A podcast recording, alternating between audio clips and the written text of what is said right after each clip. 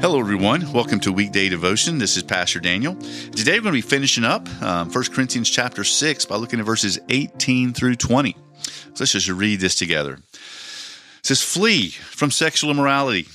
Every other sin a person commits is outside the body, but the sexually immoral person sins against his own body. Or do you not know that your body is a temple of the Holy Spirit within you, whom you have from God? You are not your own, for you were bought with a price. So glorify God in your body." All right, strong, powerful ending to this chapter here as Paul makes this statement, this command. We have two commands here in this whole section of Scripture from 12 to 20, and they're right here. The first is to flee from sexual immorality. It's not a suggestion. That is in the imperative case, means it's a command. And also, the second command is to glorify God with your body. Both of these are commands given to all believers by the Apostle Paul, inspired by the Holy Spirit of God through the Word of God. So, that's our command. So flee. Let's talk about this fleeing. We're to flee sexual immorality. Most sin in Scripture, we're told to repent.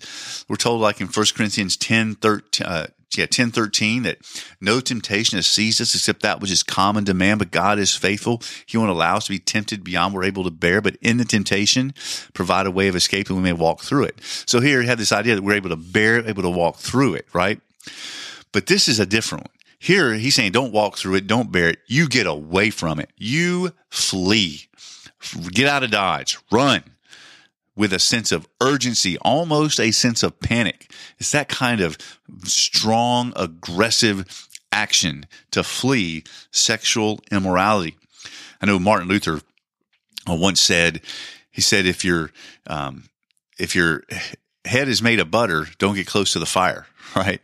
Well, it's like that. When it comes to sexual sin, we are like butter, and sexual sin's the fire. We don't even get close to it.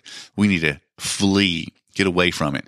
We need to flee from sinning against God, because when we commit sexual immorality, we're sinning against God. We're sinning against His design and turn instead to what we want and our own lust. Flee from sinning against others. When we're having sex with someone that's not our spouse, we're sinning against them. We're damaging them as well. We need to flee from sinning against ourselves, because when we have sex with someone who's not our spouse, we're damaging ourselves as well. We need to flee these temptations.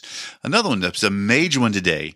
So Corinth had about, roughly, 30,000 people in their city, in their population. As we mentioned earlier in the week, 1,000 of them were prostitutes. So if you apply that to St. Louis, we're just under 3 million people.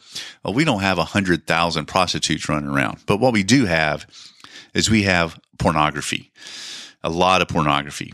Did you know that porn traffic on the web today, every day, on just one day, pornographic websites traffic more than Amazon, Netflix, Twitter, all combined?